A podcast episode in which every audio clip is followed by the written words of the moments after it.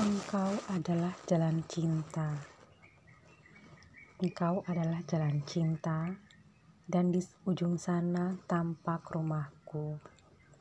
Engkau salah satu sosok di tengah khalayak, tapi hanya engkau yang memakai mahkota.